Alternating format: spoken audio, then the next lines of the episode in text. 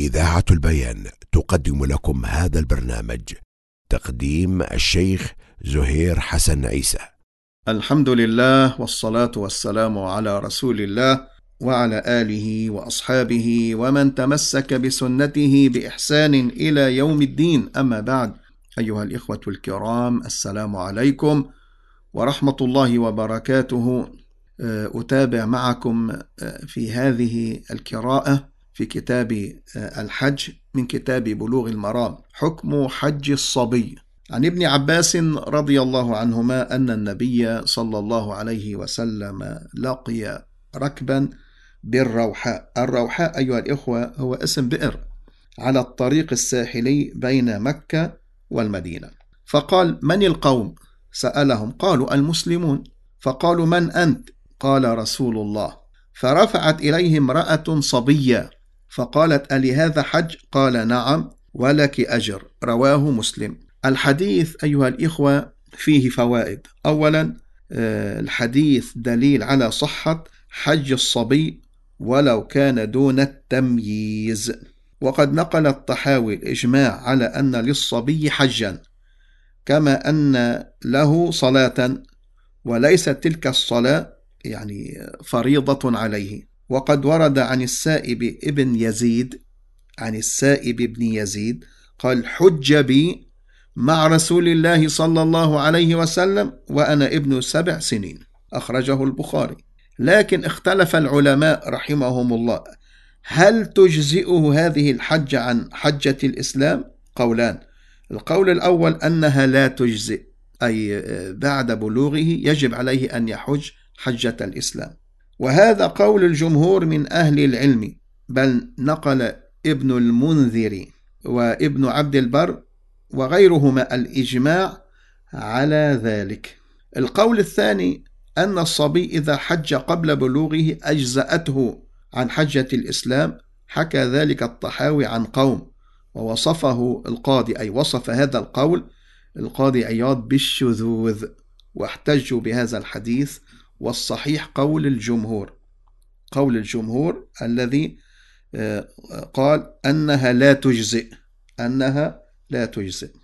أيضا الحديث دليل على أن الإنسان إذا طاف ومعه آخر يحمله كطفل محرم أنه يقع الطواف أنه يقع الطواف عن الحامل والمحمول ولا يلزم الحامل أن يطوف لنفسه طوافا مستقلا ووجه الدلالة أن النبي صلى الله عليه وسلم أخبر هذه المرأة بصحة حج الصبي ولم يأمرها أن تطوف به طوافا مستقلا مع أن المقام مقام بيان وتأخير البيان عن وقت الحاجة لا يجوز وهذا اختيار ابن سعدي وهو قول أيضا ابن باز رحم الله الجميع.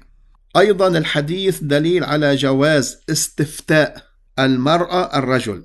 الأجنبي بشرط ألا تخضع بالقول لقوله تعالى فلا تخضعن بالقول فيطمع الذي في قلبه مرض وقلنا قولا معروفا. والخضوع بالقول اللين فيه بترخيم الصوت وتكسره مما قد يثير شهوة الرجال.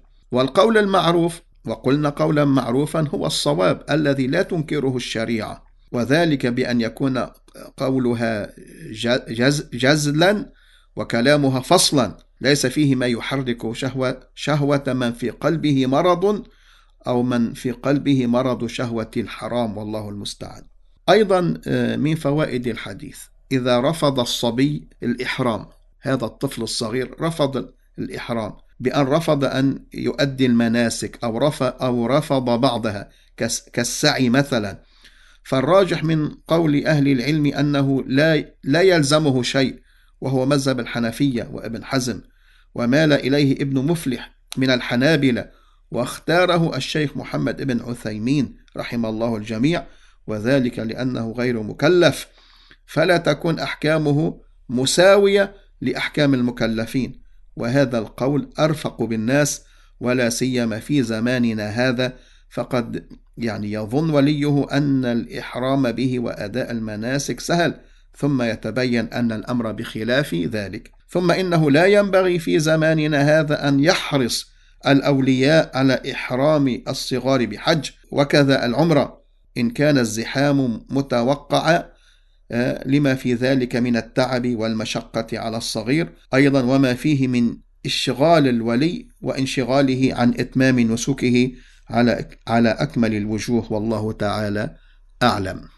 أيها الإخوة الكرام يسر الله أمرنا وأمركم وحجنا وحجكم وسائر العبادات والطاعات آمين وإلى أن ألقاكم بمشيئة الله تعالى في حلقة قادمة أستودعكم الله الذي لا تضيع ودائعه وأصلي وأسلم على سيد ولد آدم والسلام عليكم ورحمة الله وبركاته. قدم لكم هذا البرنامج من إذاعة البيان من سيدني صوت أهل السنة والجماعة.